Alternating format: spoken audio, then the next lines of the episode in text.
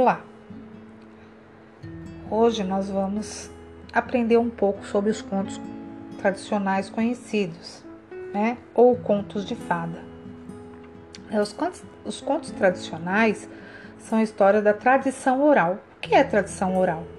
São histórias contadas de boca em boca, são contos populares.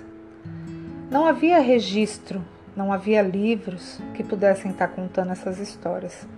Então, as pessoas contavam de boca em boca. Os avós contavam para os filhos, netos e amigos. E assim as pessoas conheciam as histórias e a contavam também. Depois de muito tempo, várias dessas histórias foram registradas em livros.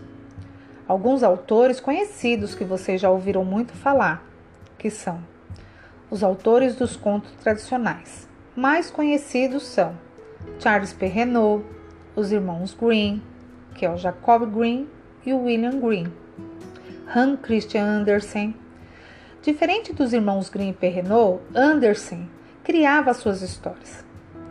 Essas histórias são muito apreciadas até hoje por crianças e adultos, porque tratam de medos, desejos, angústias, enfim, de sentimento das pessoas.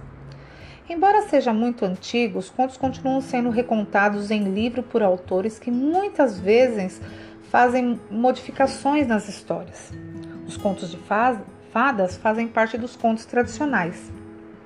Eles narram as histórias que misturam realidade e fantasia, tais como Cinderela, A Bela Adormecida. Esses contos que encantam pessoas até as idades têm origem remota nem sempre foram contadas de forma como conhecemos hoje. Né? Essas histórias eram contadas por adultos em versões mais trágicas. Atualmente nós lemos para as crianças com versões mais lúdicas, mais cheias de fantasia. Chamamos essas histórias de contos de fada, porque tem origem na cultura céltico-bretã, na qual a fada um ser fantástico tem muita importância. Esses contos podem ou não contar com a presença de fadas, mas estão repletos de magia e encantamento. Agora eu vou contar para vocês a história das três fiandeiras. Acompanhe a leitura. Uma moça bonita e prendada não encontrava casamento embora muito merecesse um bom estado. Perto da casa da moça morava um mercador, rico e solteiro, que dizia só casar-se com a melhor fiandeira.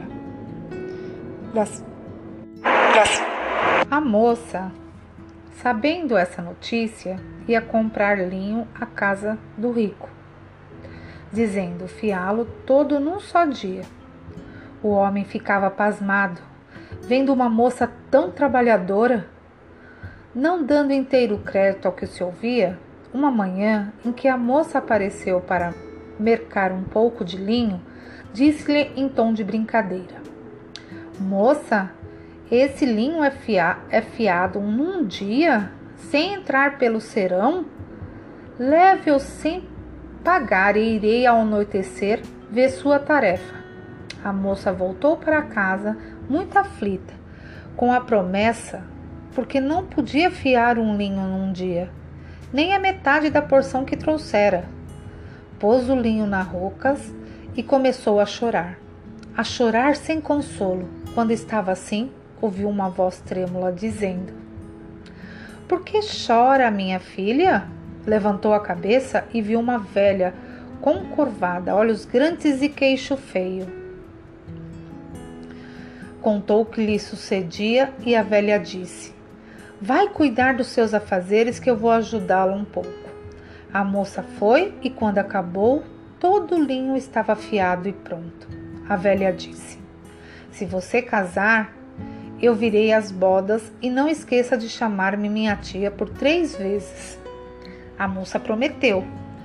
Quando o mercador chegou e viu o linho fiado, ficou assombrado Gabou muito a moça e no outro dia mandou uma porção maior ainda de linho, dizendo que voltaria para ver o resultado.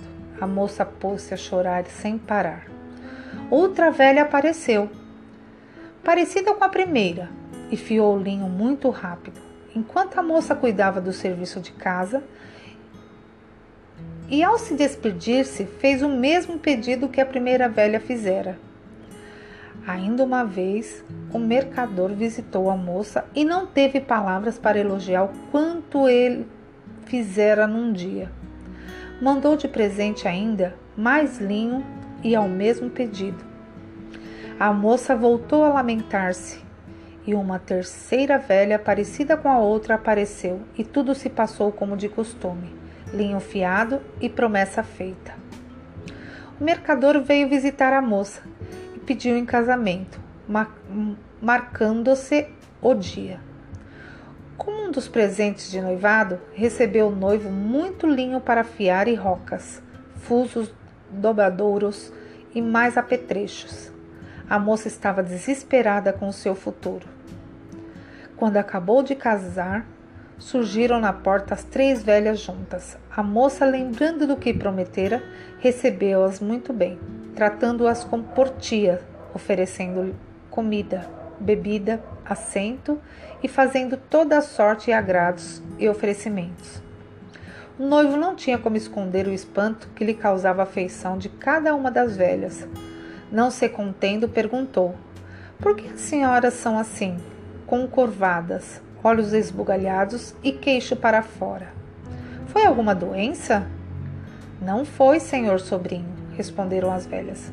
Foi o fiar que nos deu essas penchas. Fiando anos e anos e ficamos assim, corcovardas pela posição. Olhos embrulhados de acompanhar o riso, queixos feios pela tarefa com os tormentos. O noivo não quis mais saber de rocas, fusos e dobradoras. Agarrou tudo e atirou no meio da rua, dizendo que jamais sua mulher havia de pegar um instrumento que faria tão feia. Viveram muito, muito felizes e às vezes as tiam ir visitá-los e eram muito bem recebidas.